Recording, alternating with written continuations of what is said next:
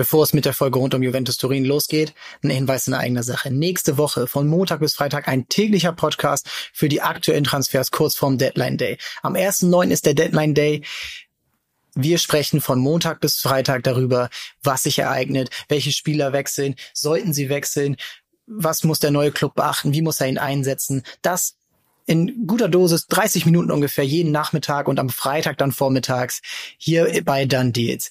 Ich freue mich auf euch. Schaltet ein in diesem neuen Format mit der aktuellen Reihe rund um die größten Transfers des 21. Jahrhunderts. Geht's dann in der Woche darauf weiter am 8.9. Und jetzt geht's weiter mit Juventus Turin. Viel Spaß mit Mario Rika, Carsten Fuß und Marius Seuke. Let's go. Die Nachricht vom nun endlich fixen Neymar-Transfer zu PSG überlagert seit gestern Abend gefühlt alles, was in der Fußballwelt so passiert. Lionel Messi hat unterschrieben bei PSG. Diese Hängepartie ist endlich beendet. Ich spreche natürlich von Usman Dembele. Er läuft ab sofort für den FC Barcelona auf. Cristiano Ronaldo verlässt nach vielen, vielen Jahren Real Madrid und wechselt zu Juventus Turin.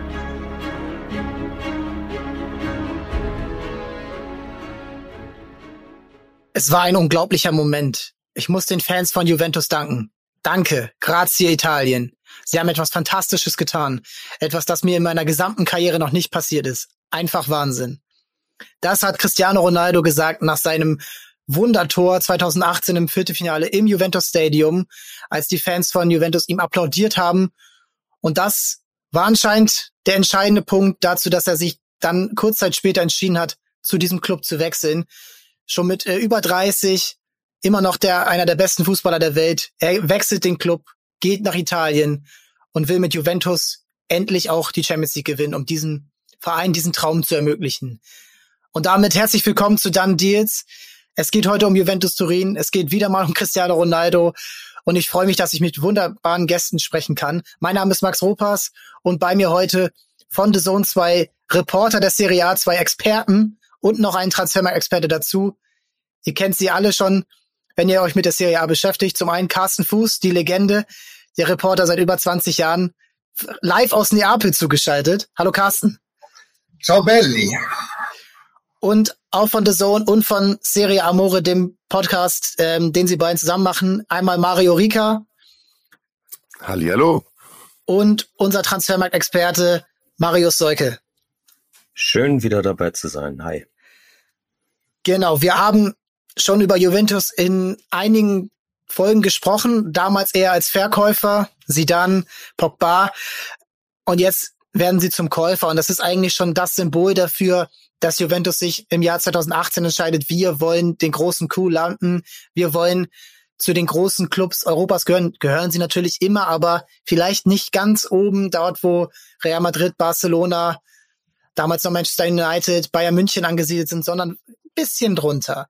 Und ja, sie entscheiden sich zum großen Wurf zu Cristiano Ronaldo und er entscheidet sich auch für Juventus. Und äh, Carsten, vielleicht an dich, du hast ähm, die Serie A jetzt schon seit Jahrzehnten begleitet, du hattest eine Dauerkarte damals bei Maradona.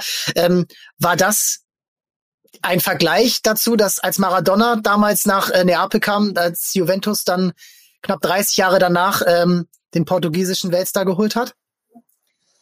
Jein. Also es hat mit Sicherheit viel Aufre Aufsehen erregt, dass äh, Ronaldo zu Turin gewechselt ist. Aber Maradona war damals eine ganz andere äh, Kategorie, weil erstens viel jünger und zweitens das Missverhältnis zwischen einem kleinen, unbedeutenden Club in Süditalien der vor Maradona nie was gewonnen hat und nach Maradona auch nicht so viel. Das war äh, schon eine Kategorie, die man äh, ganz anders bewerten muss, weil Maradona auch äh, auf die Stadt einen ganz anderen Einfluss hatte. Ronaldo war ein großer Deal für die Serie A und ein Zeichen auch aus Italien, Freunde, wir sind auch wieder da. Wir haben auch wieder äh, viel Geld in die Hand genommen. Ähm, aber ansonsten sind die Parallelen doch nicht so groß. Mario, was hast du damals ähm, gedacht, gefühlt, als es dann sich abgezeichnet hat, dass Cristiano in die Serie A wechselt? Eine Liga, die ja nach den Erfolgen in den frühen 2000ern durch, durch Milan, ähm, durch diese durch das Finale 2003 zum Beispiel Milan Juventus ähm, und dann jahrelang nicht wirklich viel erreicht hatte. Was hast du damals gefühlt und was hast du damals erwartet davon, dass der beste Spieler der Welt in diese Liga wechselt und ja wahrscheinlich auch den besten Club dann macht er ihn besser, macht er nicht besser? Wie wie viel kann, wie viel bewirkt er? Was hast du dir damals ähm, vorgestellt? Ja, ich, das erste, was ich glaube ich gedacht habe, war, oh, sehr viel mehr Arbeit. Damals habe ich mich auch noch um die Serie A gekümmert, aber auch ähm, gute Arbeit, weil es ligatechnisch Aufmerksamkeit gezogen hat, hat sich gleich dann auch in den Übertragungen diverser Spiele eben bei, bei uns bei The Zone so rauskristallisiert, dass da natürlich dann auch ein Augenmerk von der breiteren Masse, auch so von, was sich ja immer unter den vielen jungen Fußball-Tifosi so langsam herauszeichnet, dass es ja schon auch viele, viele Kids gibt, die dann eher Spielern folgen als Vereinen folgen. Ich habe aus Juve-Sicht auf jeden Fall gedacht, das ist jetzt ein Statement-Move, das ist ein Wir wollen's unbedingt. Hab aber auch nur für den Verein in sich schon so im Hinterkopf gehabt, so, hm, ob das so klappt, aber allein für die Aufmerksamkeit und die dicke Hose war das natürlich schon ein Transfer, der seine Auswirkungen hatte. Marius, wie, wie war das, sagen wir, von den Zahlen her einzuschätzen? Wie, wie kann man, kann man das erklären? Das ist jetzt natürlich noch nicht so lange her, aber was für einen Impact hatte Ronaldo allein von den, von den Zahlen? Von seinem Marktwert, auch von der Ablösesumme. Kann, versuch das mal so ein bisschen in, äh, in Verhältnis zu setzen zu dem, was Juventus vorher investiert hat und dann eben jetzt mit ihm sie auf sich geladen hat, mit diesem, das ist ja nicht nur eine Ablösesumme, das ist, da kommt ja viel mehr dazu, wenn, wenn du dir Cristiano Ronaldo ins Haus holst. Auf jeden Fall. Ähm, es war einmal vorher so, zwei Jahre vorher, hat äh, Juventus eine fast vergleichbare Ablösesumme ausgegeben für Gonzalo Higuain. Das war aber Geld, das sie vorher noch mehr eingenommen haben, dadurch, dass sie eben, das, das haben wir hier ja auch schon besprochen, dadurch, dass sie Pogba an, ähm, an Manchester United verkauft haben und da quasi diese Summe halt reinvestiert haben, um, äh, um zu zeigen, wir können den, den Stürmer, der jetzt den, den Serie A-Tore-Rekord äh, aufgestellt hat, einfach so verpflichten vom, äh, vom größten Konkurrenten zu dieser Zeit.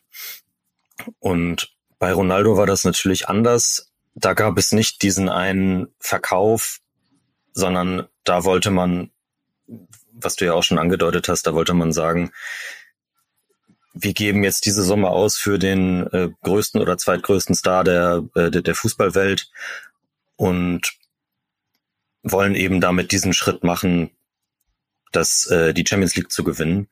Und natürlich wusste man vorher bereits, dass sich das in, in den gesamten Marketing-Einnahmen, in dem Social-Media-Wachstum und so weiter, dass sich das natürlich sofort rentieren wird. Also ich glaube, bei, bei Instagram ist man direkt hinter Barca und Real Madrid aufgestiegen, obwohl man vorher nicht so ein großes Following da hatte. Ähm, die Trikotverkäufer, also ich glaube, Ronaldos Trikots waren nach, weiß nicht, zehn Minuten ausverkauft und ähm, muss man natürlich auch immer einordnen, dass, dass der Verein ja nicht die gesamten Einnahmen daran bekommt, sondern dass ja auch äh, der Ausrüster sehr viel damit verdient. Natürlich sind auch die die Einnahmen für diverse Sponsoring-Verträge direkt hochgeschossen also so, so gesehen ist es ein, ein, ein, ein Deal, der auf, auf beiden Seiten, also sowohl was die Ablöse anbelangt, als auch das, was, was Juventus dadurch an, an, an finanziellen äh, Vorteilen quasi genossen hat, ähm, unvergleichlich ist für das, was es jemals in der Serie A vorher gegeben hat.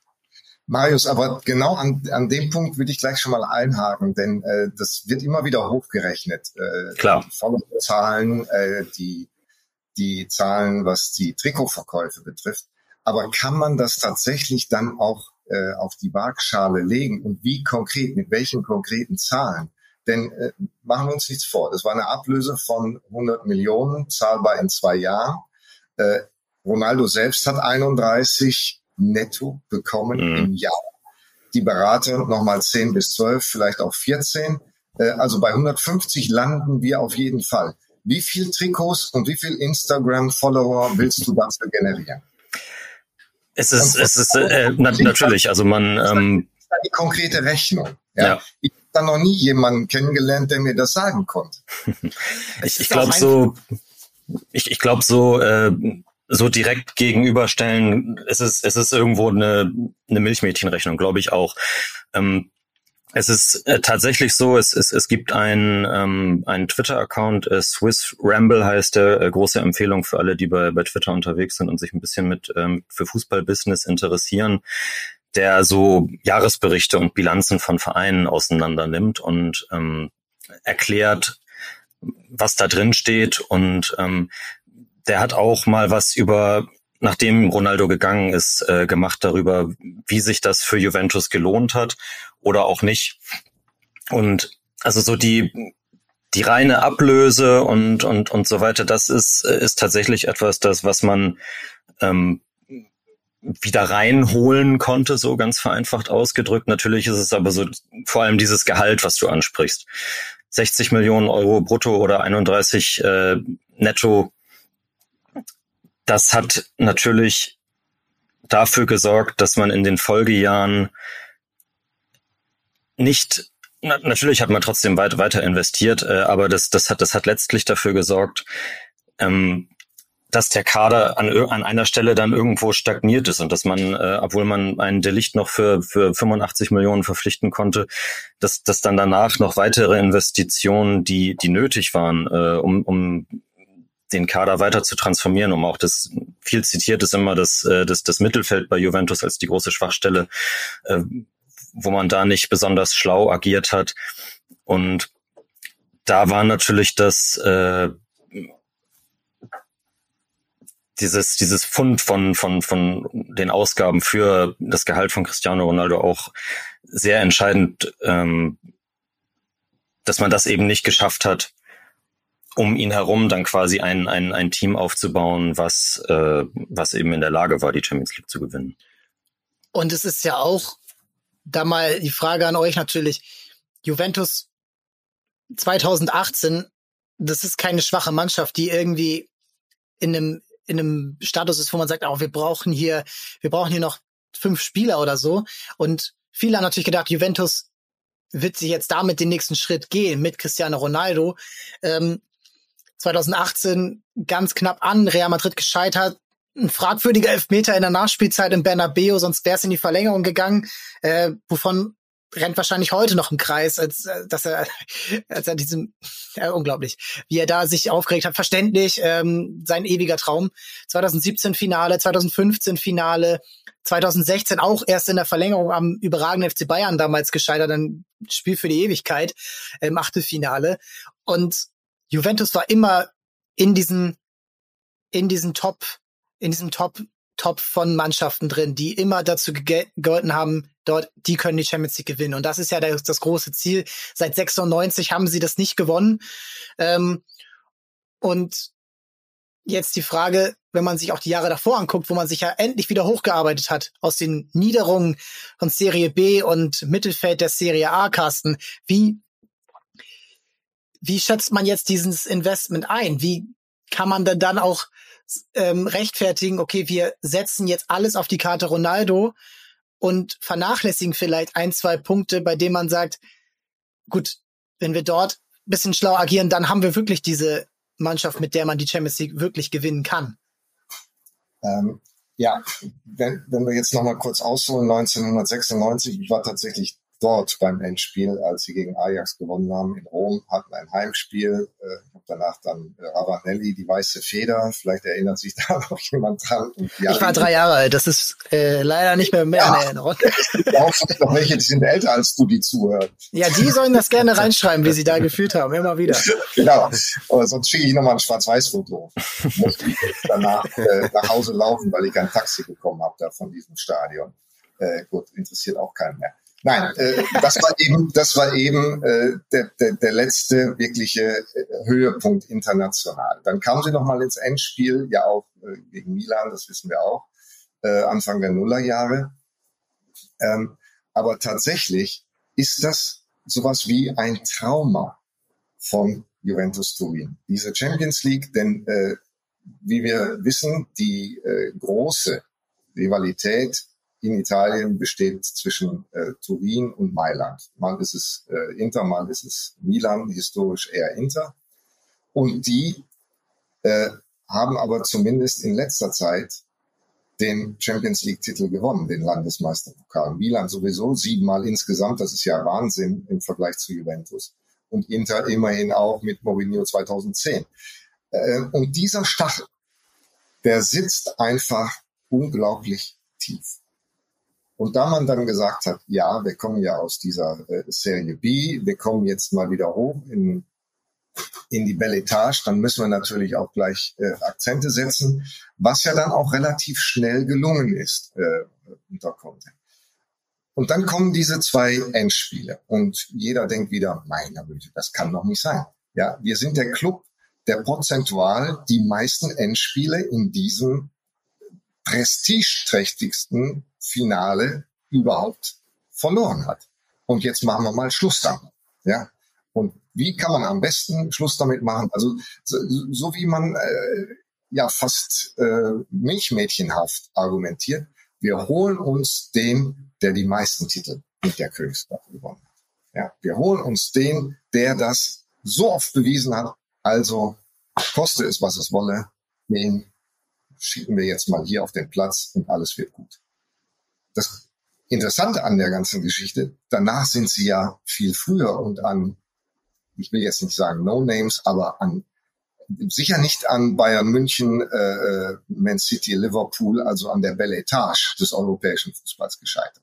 Das waren ja dann ganz andere Niederlagen, die noch mehr weh getan haben. Ja, und da sind wir eigentlich schon beim entscheidenden Punkt. Sie sind an Ajax Amsterdam, an Olympique Lyon und dann äh, 2021 an ähm, am Porto gescheitert mit ihm und jetzt 2022 an Villarreal. Ähm, und jetzt meine Frage an dich, Mario: Wie hast, wie, wie erklärt das die ähm, oder was sagt das über die spielerische Qualität dieses Juventus-Teams aus mit Cristiano Ronaldo, seit er da ist? Denn sie haben 2019 und 2020 noch die Meisterschaft geholt, es war nie so, dass man sagt, Juventus ist eine schwache Mannschaft, aber in diesen Spielen, wo es dann wirklich gewonnen werden muss oder wo du zeigen musst, okay, wir müssen jetzt ein Tor erzielen oder wir müssen jetzt mal kurz, äh, wir müssen jetzt mal kurz die Null halten. Das ist dort nicht gelungen. Wie wie lässt sich das erklären? Wo wo siehst du da die wichtigsten ja äh, Erklärungspunkte für diese Entwicklung? Ich finde das spannend, was Carsten gesagt hat, weil das ist ja eigentlich zumindest im, im nationalen Rahmen schon so, dass Juve die Mannschaft ist, die, die immer wieder die wichtigen Spiele gewinnt und auf einmal dann doch wieder da war. Und ähm, in Deutschland ist es, glaube ich, das mir sein mir der Bayern. In, in Italien sind es dann oft die Zyniker, die hinten dann noch einen reingurken, aber die die Spiele gewonnen haben. Und das haben die in den Finals über Jahre eben nicht gehabt. Deswegen auch dieser Stachel. Wobei ich finde, Champions League technisch darf man nie den Faktor Glück im Fußball unterschätzen oder, oder auch Pech. Also ich glaube, ähm, wir gewinnen jetzt die Champions League, ist äh, das als Ziel auszugeben. Wir sehen es bei PSG, die Jahre, äh, jetzt jahrelang danach daran immer wieder scheitern. Das liegt teils an Unvermögen, aber eben auch, dass in zwei K.O.-Spielen gegen, gegen andere internationale Top-Gegner, finde ich, ist es jetzt irgendwie deswegen nicht immer gleich die ganze Saison kaputt, wenn man da Aber ausscheidet. Wenn du aus meiner Ziel Sicht. so offensiv aufgibst, dann musst du dich ja auch eigentlich daran messen lassen. Und dann darf es ja, weiß Gott, nicht schlechter werden als vorher. Denn da, Juventus war vorher ein Powerhouse. Das kann man ja nicht anders sagen in den Jahren 2015 bis 2018. Das definitiv. Und deswegen würde ich fast einfach mal die These in den Raum stellen, dass insgesamt Ronaldo seine Mitspieler schlechter gemacht hat und eine Entwicklung eingebremst hat und vielleicht auch mentalitätstechnisch schlechter gemacht hat. Also es ist, er ist eh einer, der in heißen Spielphasen versucht, das an sich zu reißen, aber oft, wie ich finde, aus meiner Sicht nicht auf eine gute Art und Weise. Und dann haben sich angefangen, Spieler hinter ihm zu verstecken oder eventuell auch sich selber nicht mehr so viel zugetraut, weil sie gedacht haben, ja, er muss das doch jetzt richten und dieses dieses Selbstverständnis, das man vielleicht auch mal in der Liga hatte, ähm, ist dann dadurch verloren gegangen. Das ist ganz interessant, dass du es ansprichst, denn Bonucci hat es auch angesprochen, dass mit ihm so eine Mentalität sich eingeschleicht hat, äh, eingeschlichen hat, ähm, dass man mit, dass man davon ausgegangen ist, ja, wir haben Ronaldo da vorne, der wird uns diese Spiele schon richten und das könnte ja dann so ein bisschen auch der Grund dafür gewesen sein, wenn es da mal nicht so ist, wenn du mal nicht in diesem Serie A-Trott bist und dann gegen eine, ja, Porto oder Lyon, das sind, das sind starke Mannschaften und die, die stellen sich auf diese Spiele ein, dass du dann eben nicht da rein, dann wieder auf dieses Level kommst. Ähm, Marius, wie, wie hast du das gesehen? Wie hast du auch diese, diese Entwicklung verfolgt und da auch gerade, was Mario gesagt hat, so dieses, er macht die Spieler um sich herum nicht besser, was sich ja auch an den Zahlen, Tore in der Liga, Punkte in der Liga, ähm, dann irgendwann auch 2021 die Platzierung in der Liga, ähm, was sich daran messen lässt.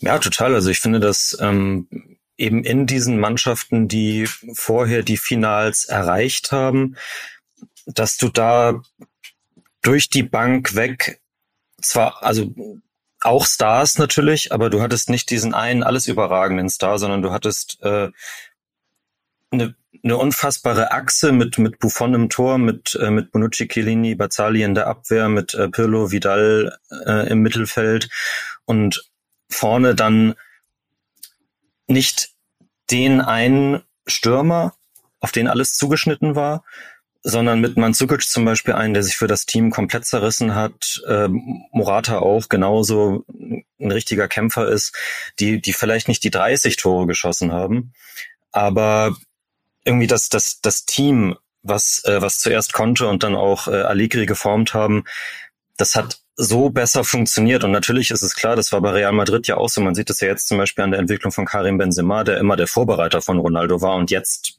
die letzte Saison vielleicht der beste Stürmer der Welt gewesen ist. Oder der beste Spieler sogar.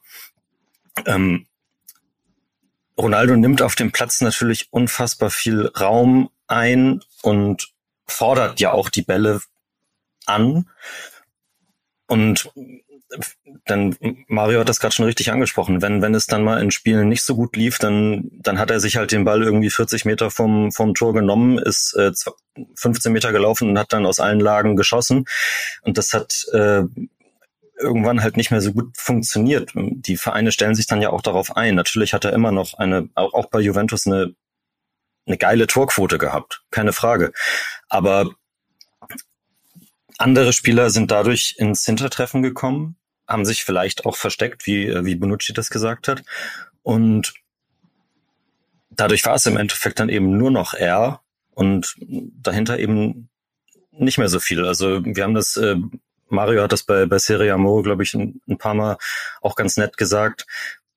Man, Quadrado, der äh, als, als Rechtsverteidiger oder als rechter Mittelfeldspieler sehr viel Impact bei, bei Juventus seit Jahren hat, den hat man dann immer angespielt. Er sollte zwei Spieler aussteigen lassen, in die Mitte flanken und äh, hoffen, Ronaldo steht dann da. Oder jetzt letzte Saison Morata und, und Vlaovic. Und äh, man hat an man hat an Finesse eingebüßt durch ihn, man hat an taktischer Flexibilität eingebüßt und auch wenn die Zahlen stimmen und auch wenn er zweimal Meister gewonnen ist, also die Zahlen im, im, im Sinne von, von, von Scorerpunkte und so, sehe ich Ronaldos Zeit bei Juventus, um das jetzt vielleicht mal als, als Hottake hier in den Raum zu schmeißen, nicht als durchgehenden Erfolg an. Also auch für ihn persönlich. Äh, ja, und in dieser ähm, Argumentationskette möchte ich nochmal ähm, betonen, das Thema Position von Ronaldo. Er ist ja kein Gerne. Mittelstürmer. Das ist das was, äh, was dann auch nochmal ein ganz schwerwiegender Fakt war. Weil jeder hat dann mal probiert, stellen wir ihn doch mal in die Mitte. Da will er aber nicht spielen. Wenn er da aber nicht spielt, bindet er natürlich auch keinen Innenverteidiger. Also musst du andere Lösungen finden, um erstens um Strafraumpräsenz zu erhöhen und um die Innenverteidiger in irgendeiner Form auch zu binden. Das war auch ein oder ist, bei Juventus war es ganz krass, ähm, weil eben kein anderer Stürmer neben ihm äh, in irgendeiner Form leben konnte. Und das konnte nur ein Benzema in Madrid. Das ist eine herausragende Eigenschaft, die er dann wahrscheinlich hatte. Und das ist wahrscheinlich so ein bisschen unterschätzt worden, oder? Ja, ja, ja, ja, genau. Und äh, ich meine, was wir auch noch äh, bitte berücksichtigen müssen, er hatte drei Trainer. Ja, er hatte Allegri, Sarri, der mit ihm wirklich äh, nicht so viel anfangen konnte, Pirlo. Warum? Warum konnte er mit dem besten Spieler der Welt nichts anfangen? Weil, das, weil Sarri ein Sozialist ist. Und der braucht keine, ja. der braucht keine Selbstdarsteller. Das findet der auf Deutsch zum Kotzen. Ja. ja. Man hat Sarri nicht die Mannschaft gegeben, die er haben wollte, sondern der musste damit leben, dass dieser Cristiano Ronaldo da ist, der Gockel, der fünfmal kräht und den Ball haben will. Und äh, ja, wer Maurizio Sarri kennt, der weiß, äh, hm, sorry, aber das ist jetzt nicht das, was ich möchte.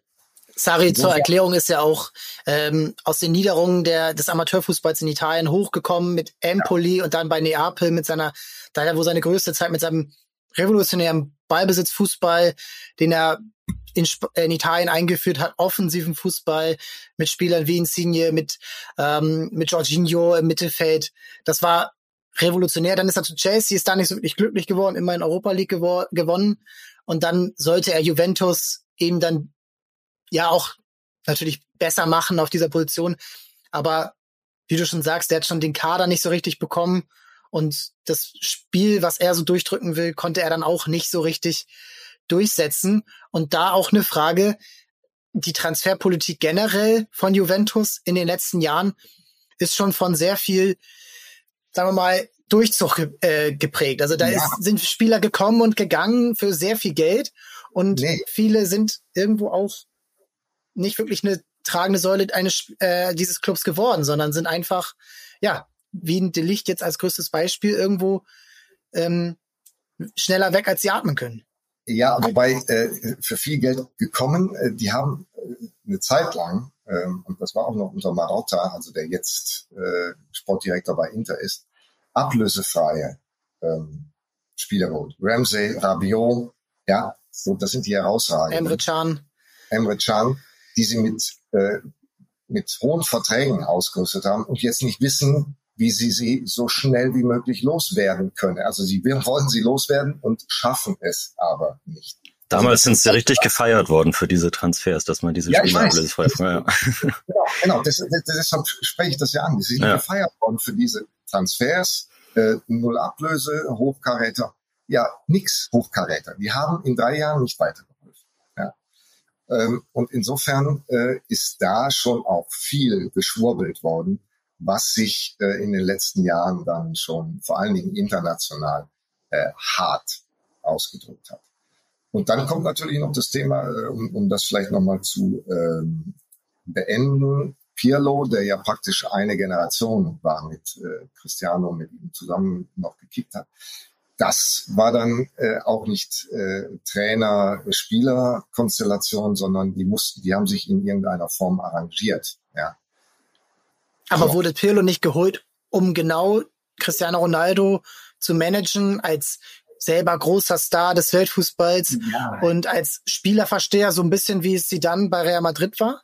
Ja, aber äh, Max, machen wir uns doch nichts vor. Ein, äh, ein, eine Fußballmannschaft ist ja keine Messdiener-Veranstaltung. Ja, da musst du auch schon sagen, was jetzt hier äh, los ist und zwar äh, auch mit deutlichen Worten und eventuell auch mal mit Maßnahmen, die nicht so äh, dienlich sind dem Einzelnen gegenüber. Ich erinnere mich nochmal an eine Szene, da Maurizio Sarri hat Ronaldo ausgewechselt, irgendwann in der 60. Minute. Der ist ja fast zum Flughafen gelaufen. Ja, der ist raus aus dem Stadion und äh, wäre fast äh, nach Madrid wieder eingecheckt. Also das ist alles nicht so einfach. Und ist da nicht auch so ein bisschen, ähm, Marius, Mario, an euch beide, ähm, die, die Krux, dass man sich ähm, so ein bisschen zu sehr auf Cristiano eingeschossen hat, ihn zu sehr äh, behandelt hat, als wäre er, als wären wir hier beim Basketball und der, da ist der beste Spieler natürlich viel wichtiger als beim Fußball, ähm, dass man so ein bisschen in diesem Trubel, in diesem Hype um Cristiano Ronaldo rum, der ja auch, wie wir vorhin schon beschrieben haben, für das größte Wachstum, sagen wir mal, in, in der Reichweite und all diesen ja, Non-Faktoren auf dem Feld, äh, die nicht auf dem Feld sind, ist da nicht die Krux, dass man sich zu sehr auf Ronaldo konzentriert und alles andere um ihn herum vergessen hat, also die anderen 22 Spieler des Kaders? Es, es war halt einfach diese eine Karte, die sie gespielt haben, die, die ähm, auch darüber hinwegtäuschen sollte, dass da Spielphilosophie mäßig, identitätmäßig, Juve-Identität, da so vieles verloren gegangen ist. Also nochmal kurz auch, möchte ich eine Sache sagen zu diesen ganzen Transfers und auch mit Sari, dass das, finde ich, da bei Juve, da hakt so vieles, denn du kannst ja auch aus ähm, sportlicher Leitersicht. Du kannst keine Mannschaft zusammenstellen, die nicht zum Trainer passt und dich dann wundern, dass das nicht funktioniert. Oder, oder, oder Spielertypen zusammenstellen und die, die irgendwie nicht ineinander greifen. Und das äh, habe ich vor, in den Ronaldo-Zeiten und jetzt danach auch immer das Gefühl, dass sich Juventus nicht im Klaren darüber ist, was ihre Identität ist und was für einen Fußball sie spielen lassen wollen. Sie haben in dem Moment einfach nur gesagt, wir wollen, wir wollen den großen Statement-Move mit Ronaldo machen und der gewinnt uns die Champions League. Aber keiner hat drüber nachgedacht, wie das funktionieren soll. Ja, man, man hat dann, man hat danach dann eben, äh, ein Jahr war Allegri noch da, dann war der, äh, der Fußball unter ihm nicht mehr attraktiv genug, obwohl er immer noch mit großem Abstand Meister geworden ist. Dann kam, äh, dann kam Sarri, der sollte den attraktiven Fußball spielen lassen. Das hat nicht funktioniert. Dann hat man hat man mit Pirlo ein krasses Experiment gewagt, ähm, was ich damals eigentlich auch gefeiert habe. Äh, er sollte ja eigentlich die B-Mannschaft übernehmen und ist dann äh, ist dann doch äh, hochgezogen worden zur zur A-Mannschaft, wo, wo er vorher noch nie ein Team trainiert hatte. Mhm. Ja, und dann hat man ihm jetzt, äh, obwohl er ja auch Titel gewonnen hat, äh, nicht die Zeit gegeben, ein zweites Jahr zu machen. Ich kann es irgendwo auch verstehen, weil es eben mit der Champions League Qualifikation so super knapp gewesen ist. Ähm, aber jetzt, jetzt holt man dann eben Allegri zurück, den man ja irgendwann auch nicht mehr so wirklich haben wollte, äh, wegen seiner biederen Art, sag ich jetzt mal. Äh, und ich glaube, das mit der mit der Identität und und das was was Juve eben immer ausgezeichnet hat. Äh, äh Fino alla fine ist, ist, ist Juves Spruch. Äh, am Ende gewinnen wir alles. Am Ende sind sind wir die Macht und äh, das ist halt im Moment einfach nicht da. Jetzt sind sie überholt worden von von den Mailänder Teams. Dann kommt man ja auch irgendwann dazu zu sagen, okay, wer verantwortet das hier alles? Und das ist Andrea Agnelli, der Clubpräsident die Agnelli-Familie schon seit Jahren ähm, natürlich leitend bei Juventus. Der Fiat-Konzern äh, steht dahinter. Und ja, hat Agnelli äh, Carsten da so ein bisschen auch bisschen die Fassung verloren mit dem Erfolg, den Juventus in den letzten Jahren hatte und sich so ein bisschen selber zu wichtig genommen. Denn man sieht's ja heute auch oder ein Jahr vor einem Jahr mit der mit diesem Super League Desaster, was er ja mit Perez äh, ja komplett verantwortet hat, also da stehen sie ja immer noch äh, für, ähm, dass da so ein bisschen die eigentlichen Gründe, so dieses Fino alla fine, dieses Motto, wir gewinnen hier das Spiel, darum geht's äh, bei Juventus, dass das vergessen wurde und dass eher das Spiel ähm, auf dem Investorenball und auf den, auf den Social Media Kanälen, dass das eher forciert wurde, als das eigentliche 11 gegen 11, ähm, was 90 Minuten dauert. Ähm, ja, das ist äh, ein interessanter Aspekt, den du ansprichst. Also Andrea Agnelli beziehungsweise die Agnelli-Familie in dem Zusammenhang ist extrem entscheidend und äh, ausschlaggebend in dieser Diskussion. Denn äh, zunächst mal muss man wissen, ähm, die Exor Holding ist ja in der, im Besitz der Familie Agnelli. Und dieser Holding hat in seinem Bauch auch Juventus Turin. Das heißt, es ist nach wie vor family-driven in Italien. Davon gibt es nur noch ganz wenige. Äh, De Laurentiis ist das bei Neapel, ansonsten äh, jetzt schon sehr viel kleiner. Und auf diesem hohen europäischen Niveau wüsste ich jetzt keinen anderen Verein, der tatsächlich von einer Familie betrieben wird beziehungsweise gelenkt wird. Das ist wichtig. Äh, gelenkt und die Entscheidungen werden dort getroffen von einer italienischen Familie. Wenn wir uns die anderen großen europäischen Clubs anschauen, entweder ist da Katar mit dabei, ganz viel USA, übrigens ja auch in, den, äh, in der Serie A.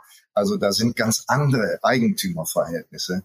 Und äh, das ist schon ein entscheidender Unterschied, wenn man sagt, so Agnelli, die industriellen Familie seit einem Jahrhundert in äh, Italien, lenkt diesen Verein.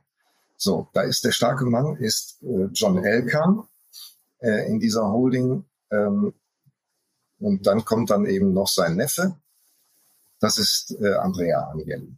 Den haben sie da jetzt dahingestellt. Richtig. Jetzt kann man, wie du das schon äh, gerade gesagt hast, auch sagen, ja, warum ist er denn da?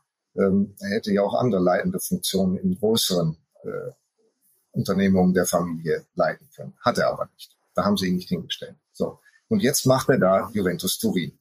Und ähm, Logowechsel hin oder her, ähm, es sind ja vor allen Dingen die, die, die kaufmännischen Entscheidungen, die dann äh, äh zum Tragen kommen. Und da sind wir dann konkret bei diesem Ronaldo-Deal. Und ich glaube, da ist ganz viel Geld verbrannt worden. Und den Kopf dafür muss Andrea Agnelli halten. Denn der ist derjenige, der das entschieden hat. Aber wer verantwortet ihn denn, wenn seine Familie den Verein kontrolliert? Gibt es da irgendein Kontrollgremium oder irgendein Korrektiv, wo man sagt? Äh, so, so dick bin ich da nicht drin. Ich wurde nicht eingeladen bei den letzten Weihnachtsfeiern, aber ähm, ich denke mal, das geht viel über den informellen äh, Weg. Ja? Dann äh, haben sie ihm ja jetzt äh, unter anderem diesen Maurizio Arrivabene, ähm, der vorher bei der Formel 1 war, bei Ferrari, äh, jetzt kein ausgewiesener Fußballfachmann, aber ähm, wenn dem was quer läuft, ich glaube, das dauert keine zwei Sekunden. Dann sagt der äh, Ragazzi, Sonja Monietro. Also wir, wir gehen jetzt mal zurück oder machen das anders. Also ein knallharter äh, Manager. Knallharter Mann, der bei Ferrari aber auch äh, so ein bisschen entlassen wurde oder so ein bisschen gegangen wurde. Äh, ich erinnere mich daran noch. Also es ist echt interessant, dass dann auch wieder aus der eigenen Familie jemand ja. geholt wird oder aus dem eigenen Konzern und nicht sagen wir mal, hm. extern nach Sportdirektoren gesucht ja. wird. Also wie ja. ein ähm, jetzt genau. zum, zum Beispiel ein Jürgen Klopp, ein äh, Pep Guardiola zusammen sein. Ja, genau. Genau, die ja letztendlich, die sind die Trainer, aber letztendlich entscheidet Jürgen Klopp, was beim FC Liverpool gemacht wird und Pep Guardiola entscheidet mehr oder weniger, was bei Man City gemacht wird, beziehungsweise er lenkt die Offiziellen dorthin. So und das, das scheint bei Juventus nicht zu äh, passieren. Und so wiederholen sich ja dann die Fehler. Und jetzt, jetzt die Frage, es werden immer wieder ähm, Spieler verpflichtet, die, die sind jung, also es wechseln wahnsinnig viele junge Talente nach, nach Turin. Also angefangen mit Delicht, der jetzt seit kurzem bei Bayern München spielt. Dann haben wir dann haben wir Dusan Vlaovic, der jetzt im Winter gekommen ist, im Winter ein 80 Millionen Transfer, wo man aber auch sagt, okay, der ist super talentiert, aber ist das sein letzter Schritt bei Juventus? Ist der nicht vielleicht auch in zwei Jahren eher wieder jemand, den man äh, veräußern will? Also wo ist da die langfristige Strategie, wenn man jetzt auch auf der anderen Seite sieht, das große Gehalt wird dann einem Pogba oder einem Di Maria gezahlt, die jetzt um die 30 rum oder schon weit über 30 sind. Wo ist da die Strategie, Marius?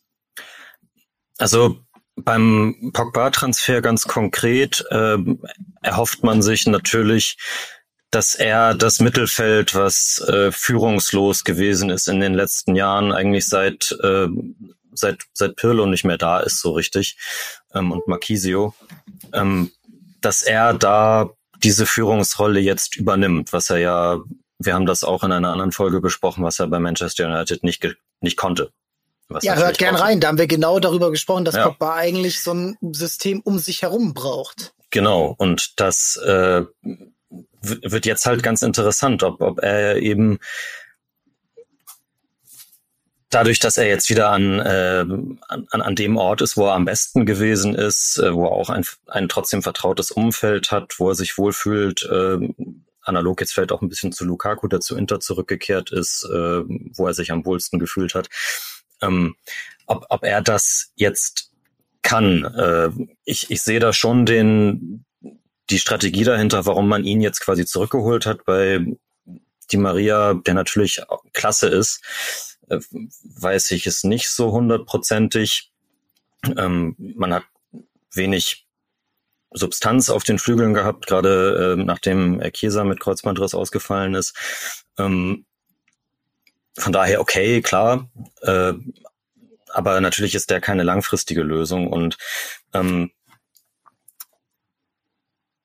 Ja, es ist, es, äh, ich, ich hatte das eingangs irgendwann mal gesagt. Ähm, durch den äh, Ronaldo-Transfer hat man es versäumt, auf, auf anderen Positionen eben nachhaltig äh, ein, ein, ein Team zu entwickeln. Natürlich hat man, hat man sich auch mehr erhofft von, von, von Spielern wie Arthur und Rabiot im Mittelfeld, äh, von, von Demiral vielleicht auch, der ein Jahr da war und mehr verletzt war, als dass er spielen konnte in der Verteidigung.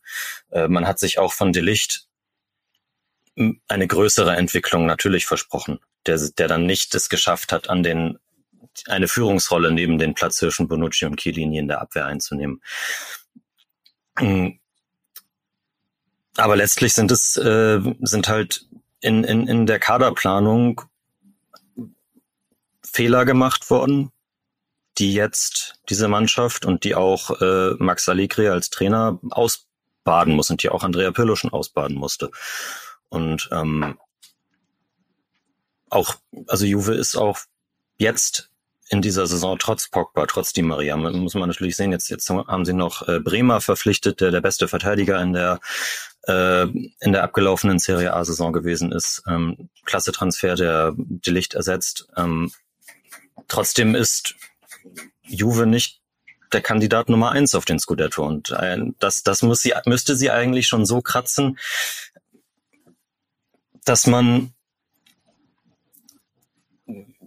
weiß nicht, schlauere, bessere Transfers tätigt, aber irgendwie äh, geht es halt nicht, ich, hab, ich weiß nicht.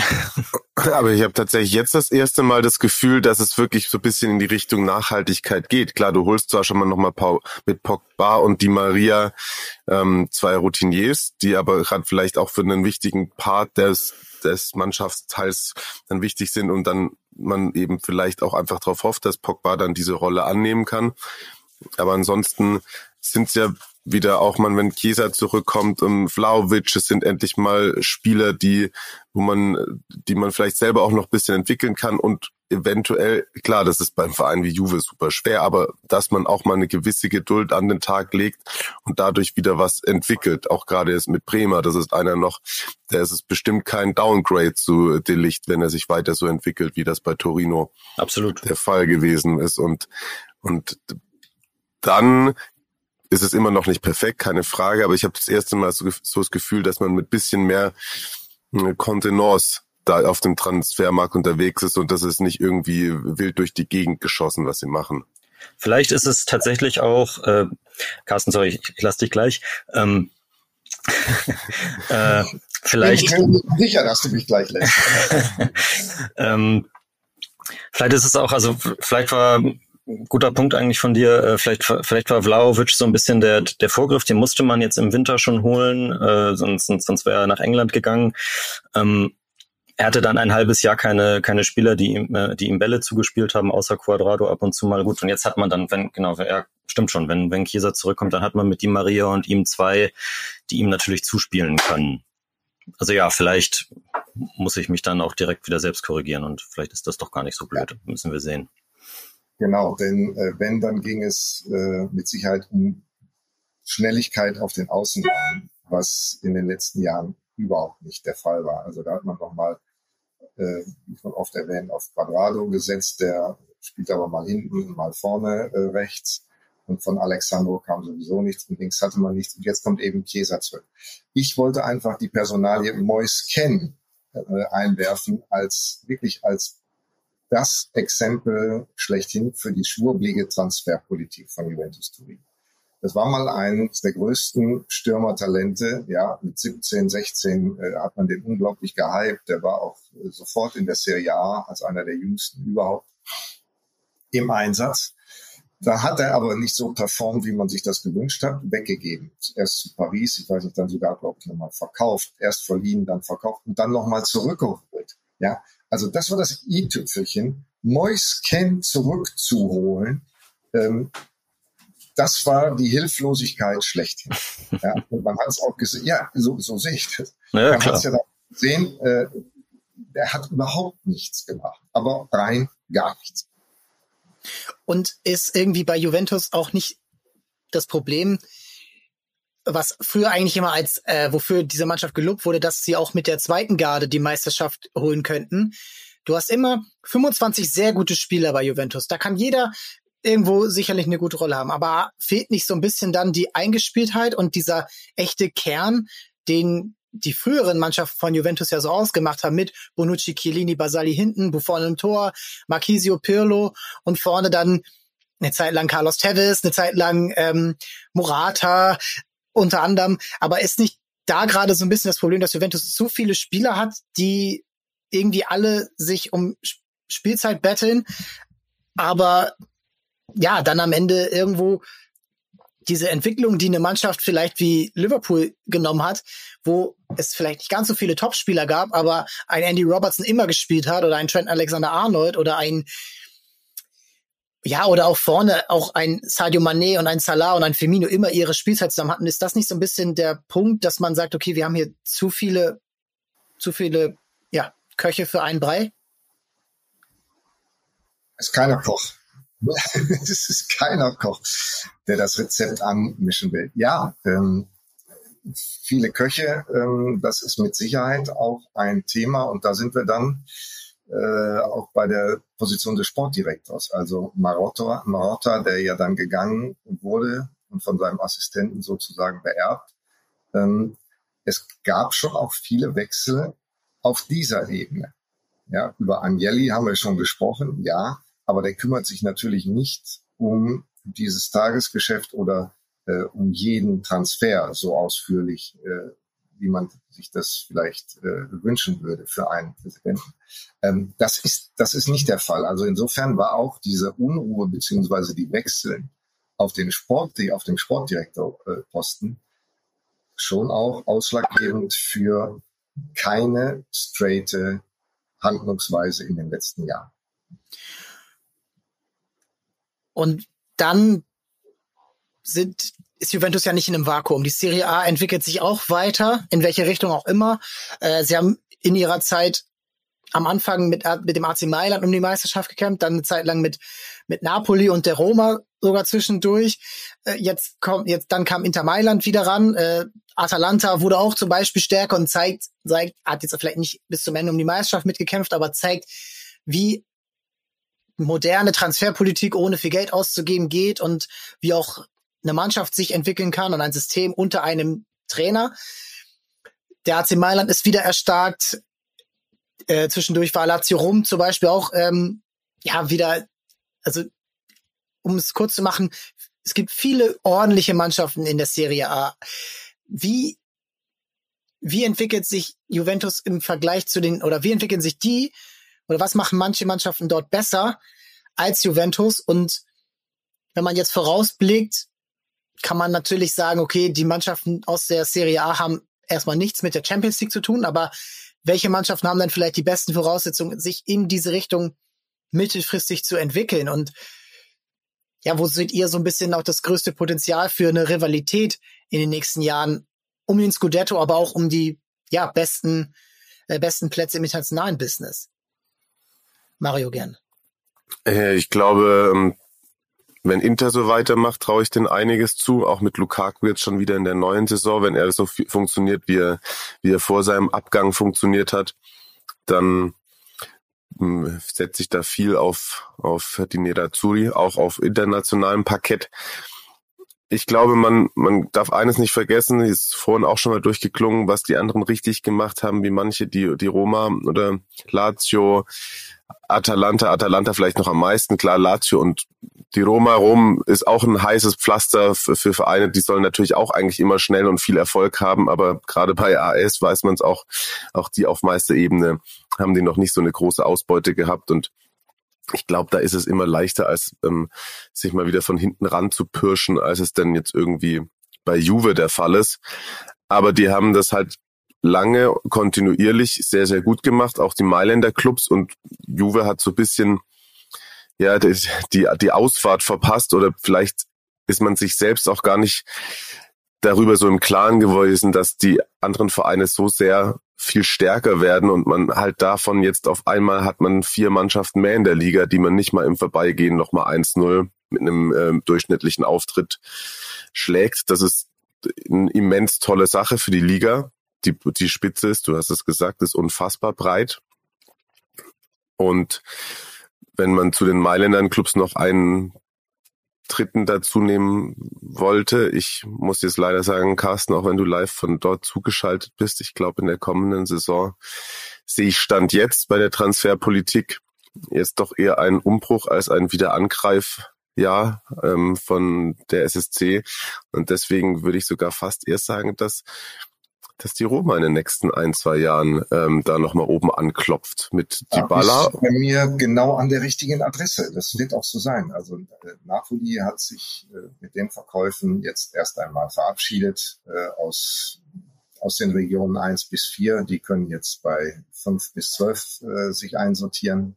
Ähm, ich finde übrigens äh, Milan spannender als Inter Mario, weil äh, die sich mit Spielern verstärkt haben und die einen Kader haben, der unglaublich vielversprechend ist. Und zwar auf lange Zeit, wenn sie es schaffen, die zu halten. Also äh, für mich haben die den stärksten Keeper äh, in Italien sowieso, ja, äh, Mignon, äh, wenn nicht in Europa, unglaublich gut der, der Bursche. Ähm, und dann haben die ein, ein Gerüst mit so vielen jungen, vielversprechenden Spielern, äh, allen voran Leao. Ja, natürlich hat er einen Riesenmarkt. Dann hast du in der, äh, im Mittelfeld Tonali, ähm, du hast auch in der Verteidigung mit Tomori und äh, ja, dann auch, auch Routiniers wie Calabria, hast du hohe Qualität, wie ich finde. Und wenn das weiterentwickelt wird und noch punktuell verstärkt wird, dann äh, sehe Milan auf einem, und wir sprechen ja auch von Strategie, dann sehe ich die auf einem strategisch besseren Weg als Inter. Ist natürlich bei, bei Inter ist auch mit, mit sehr hohem finanziellen Aufwand unter Konte natürlich äh, dieser Erfolg, den sie jetzt hatten, äh, sich beschafft worden. Da muss man dann auch sehen, wie es mit den chinesischen Besitzern jetzt die nächsten äh, Jahre weitergeht. Äh, jetzt hat man noch mal viel noch mal viel Geld ausgegeben. Man, ich finde, man, man, hat sich auch großartig verstärkt und nicht nur nicht nur äh, Lukaku. Ähm, aber ich finde tatsächlich, dass ähm, verkauft werden muss da ja auch noch wahrscheinlich jemand. Ähm, ich ich finde tatsächlich, dass äh, Milan, Carsten, ganz richtig, ähm, eigentlich auch für Juve so ein bisschen das Vorbild jetzt sein müsste. Denn äh, nach dem Abgang von, von Berlusconi und, und auch äh, in seinen letzten Jahren bei, bei Milan äh, ging es da ja auch ziemlich drunter und drüber. Und da ist auch Geld verbrannt worden ohne Ende mit, mit äh, Leonardo als, als, als Sportchef und so weiter. Das war ja auch ganz, äh, ganz wild auf jeden Fall. Und dann hat man die Ikone mit Maldini zurückgeholt, und habe dann mit äh, mit den mit den US-Besitzern äh, erst erst Elliott und jetzt jetzt Redbird ähm, Leute im Hintergrund, die äh, die langfristig was da aufbauen wollen, weil sie sich dann eine Rendite davon versprechen. Ähm, und nicht nur auf kurzfristigen Erfolg aus sind. Also diese, dieser Scudetto, den sie jetzt geholt haben, der ist ja eigentlich gar nicht eingeplant gewesen. Ähm, sozusagen. Gar nicht eingepreist, ja. ja genau. Ähm, und ja, genau, da hat man, da hat man äh, auch mit mit Massara und Maldini, mit dem Sportdirektoren äh, Duo ähm, und dem äh, dem Scouting-Ansatz, der dahinter steckt. Man hat da einen, einen Datendienstleister, der den der den super Ergebnisse äh, beschert hat. Ähm, hat man ein, innerhalb von kürzester Zeit einen Kader zusammengestellt, der mit der interessanteste in der Liga ist und eben diesen Scudetto gewinnen konnte, den man eben, wie gesagt, äh, jetzt nicht unbedingt erwartet hat. Also wir haben, äh, ich weiß noch, letztes Jahr, Mario, haben wir, wir haben gesagt, Juve wird Meister, weil sie Allegri zurückgeholt haben. Und eigentlich war aber, war eigentlich immer klar, ja, Inter macht's wieder. Ja. Und äh, nachher war es dann eben Milan, weil äh, weil da weil, dann, weil Neapel wegen fahrlässiger Dummheit es ja. nicht gemacht Sagen wir es mal so. Ja. Ist auch wahr, ist auch wahr. Wegen grob fahrlässiger Dämlichkeit. Ja. Aber das ist vielleicht der Weg, also also wäre aus meiner Sicht der Weg, den den den Juve eben auch gehen müsste. Also da ist äh, bei Milan ist äh, wie gesagt in, in kürzester Zeit ein, ein ein Verein, der eigentlich tot war, zu einem modernen Verein transformiert worden, der eine moderne junge Mannschaft hat, äh, der auch tatsächlich einen Trainer, einen modernen hat, dem man das auch nicht so zugetraut hat, diese Entwicklung. Ähm, ja, und das, das ist, äh, finde ich, total bemerkenswert. Sind wir nicht da auch am Punkt, dass Juventus gesagt werden könnte, konzentriert euch mal wieder wirklich auf das auf das Fußballerische und alles andere, Instagram-Follower, ähm, Aktienkurs und äh, Sponsorenverträge mit äh, Krypto, mit Kryptoanbietern, die kommen dann. Das ist so eigentlich doch der Punkt, den, den Milan gerade genau vormacht und wirklich die, die Kernarbeit eben fokussieren. Ähm, was ich mich noch interessiert, äh, was mich noch interessiert, ist, wie wird in Italien, so als finalen Punkt, wie wird in Italien so der Abstand zu den Top-Clubs in England, aber auch Real Madrid gesehen? Ist das ein Punkt, wo man sagt, so wie Bayern, okay, wenn wir ein bisschen investieren und hier richtig, äh, richtig arbeiten, dieser Transfersommer zeigt ja eigentlich genau diese Ambition der Bayern, also Manet, De Licht und, ähm, und wahrscheinlich noch einige mehr mit Konrad Leimer, Masraoui, Gravenberg sind ja wahrscheinlich eher noch nicht die zentralen Leistungsträger. Ähm, kann man das, äh, sagt sich Juventus, okay, das können wir erreichen oder ist das erstmal ganz weit hinten auf der Prio-Liste? Äh, und die nationale Vorherrschaft ist viel wichtiger und auch ja überhaupt erstmal das Einzige, was möglich ist. Also das eins also für Juve ist das das einzige, was in, in, in Reichweite ist und glaube ich auch das Wichtigste wäre, da wieder wieder oben anzugreifen, weil da war schon immer der Meistertitel auch mit der wichtigste, um eben dieses äh, ja, das ist hier unsere Liga zu unterstreichen. Bei anderen muss ich Carsten recht geben, ist Milan auch auf, auf Dauer, wenn die sich so weiterentwickeln, ein Club, der auf jeden Fall, finde ich, das Potenzial hat, auch in, in der Champions League mit vielleicht der ein oder anderen etwas besseren Schiedsrichterleistung auch äh, die Vorrunde zu überstehen. Und bei Inter muss man letzte Saison ja auch festhalten, dass die sich dann da im Achtelfinale gegen äh, niemand geringeren als Liverpool achtsam äh, beachtlich verkauft haben und dann, äh, dann nur durch so eine komische gelb-rote Karte dann auch noch im Rückspiel äh, da rausgehen. Also da waren sie nah dran. Und ich finde, Inter Milan, die, also Milan das Ziel, äh, K.O.-Phase zu überstehen. Inter darf gerne mal sich irgendwie mal vornehmen, bis ins Viertelfinale zu kommen.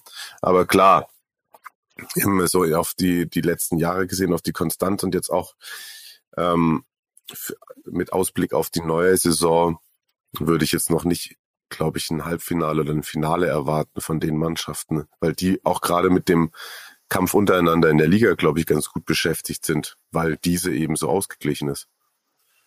Also ich kann mir auch nicht vorstellen, dass Juventus jetzt äh, im kommenden Jahr international wirklich ähm, weit kommen sollte. Die müssen sich jetzt finden und eingrooven und dann kann man mal schauen, äh, dass sie die Vorrunde überstehen. Das sollte ja das Mindestziel sein, aber danach wird es dann schon wieder sehr kribbelig. Ich sehe tatsächlich auch die Roma ähm, in einer guten Verfassung ähm, auch international dabei sein zu können. Äh, siehe äh, José Mourinho, der ja auch wenn es nur der Messecup war oder wie er jetzt heißt, dann äh, also den, die Wiederholung des Messecups, den die äh, Roma ja schon mal gewonnen hat, aber das war ein Statement und auch die Verpflichtung von Dybala ist jetzt ähm, schon mal ein Ausrufezeichen und deutet für mich ganz klar darauf hin, die neuen amerikanischen Besitzer, also die Kollegen Fritkin, die machen ernst in Rom. Und wenn du in Rom äh, die Folklore einigermaßen beiseite halten kannst, und dafür ist äh, Mourinho ja ein Typ, der kann die Folklore benutzen, er kann sie dann aber auch beiseite schieben, wenn es um das Wesentliche geht, nämlich um die Arbeit mit der Mannschaft. Äh, dann traue ich dem einiges zu. Also die Roma, das äh, kann was geben. Bin ich komplett bei dir. Also auch Richtung Europa League, die sie ja jetzt spielen, dann äh, kann man sich quasi hocharbeiten. Jetzt haben sie die, die genau den, Messe Cup, die Conference League gewonnen. Jetzt ist die Europa League dran und nächstes Jahr spielen sie dann äh, in der Champions League, weil sie die Top 4 erreichen oder weil sie den Pokal holen. Ähm, schauen wir mal. Und äh, ich würde auch in das in das gleiche Horn stoßen, dass äh, dass es für Juve jetzt erstmal darum gehen muss, ähm, ja, diese, diese nationale Vorherrschaft, die sie ja immer hatten, diese wieder zu erlangen. Und dann kann man sich vielleicht wieder darauf konzentrieren, mal ins Halbfinale zu kommen. Natürlich, wenn das möglich ist, dann nimmt man das natürlich immer mit. Und das, Mario hat das ja vorhin auch schon angesprochen. In K.O.-Spielen gehört auch immer eine Portion Glück oder Pech dazu. Äh, von daher kann das auch, können sie es auch diese Saison schaffen. Ich glaube es auch nicht, aber scha schauen wir einfach mal. Und aber genau, die Konzentration auf die Liga ist, glaube ich, für, für Juve jetzt erstmal das A und O, denn vielleicht ist das auch eine ganz gute Zusammenfassung für das, was wir vorher besprochen haben mit dem Ronaldo-Transfer und so weiter. Da wollte man unbedingt äh, die Champions League, hat sich damit verhoben und hat damit sich diese Vorherrschaft gekostet, letztlich. Und äh, das muss man, dieses, dieses Feld muss man halt jetzt wieder aufholen, was aber unglaublich schwer ist, eben weil, weil sich Vereine wie Milan unglaublich gut entwickelt haben, weil sich die Roma gerade anschickt, auch wieder vorne mit rein zu, äh, reinzustoßen. Ähm, ja, wird, wird äh, super interessant. Es bleibt, du hast gesagt, super interessant. Die Liga ist super offen. Die Frage ist, wie die Spitze sich entwickelt, ob die Spitze sich international auch entwickelt. Wie entwickelt sich die Nationalmannschaft ähm, Richtung Europameisterschaft 2024 und weiter. Vielleicht ho hoffentlich qualifizieren sie sich. Ein großes Turnier braucht Italien. Ja, das war's für diese Woche. Vielen Dank euch fürs Zuhören. Schreibt uns, wie ihr es fandet. Äh, schreibt uns eure Einschätzungen zu Juventus, zur Serie A, zu Cristiano Ronaldo. Ähm, ist ja auch bei ihm offen, wo, wo es jetzt, ob es jetzt nochmal weitergeht von United ähm, zu einem anderen Club. Scheint gerade nicht so den Markt für ihn zu geben. Ja, und dann hören wir uns nächste Woche wieder. Und ich danke euch, Carsten, Mario, Marius. Und bleibt dabei und ähm, schaut die Serie A bei The Zone und äh, verfolgt sie auch auf Transfermarkt und ähm, verfolgt die aktuellen Transfers natürlich und vielen Dank. Hat Spaß gemacht. State mi bene. Absolut. Danke dir, Max. Danke euch. Ciao.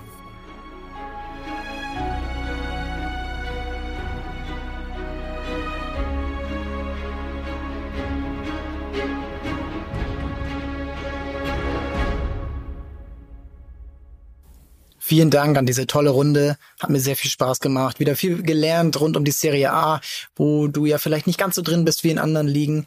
Und ich bin gespannt auf die neue Saison. Das hat echt Laune gemacht. Bin gespannt auf Juventus Turin.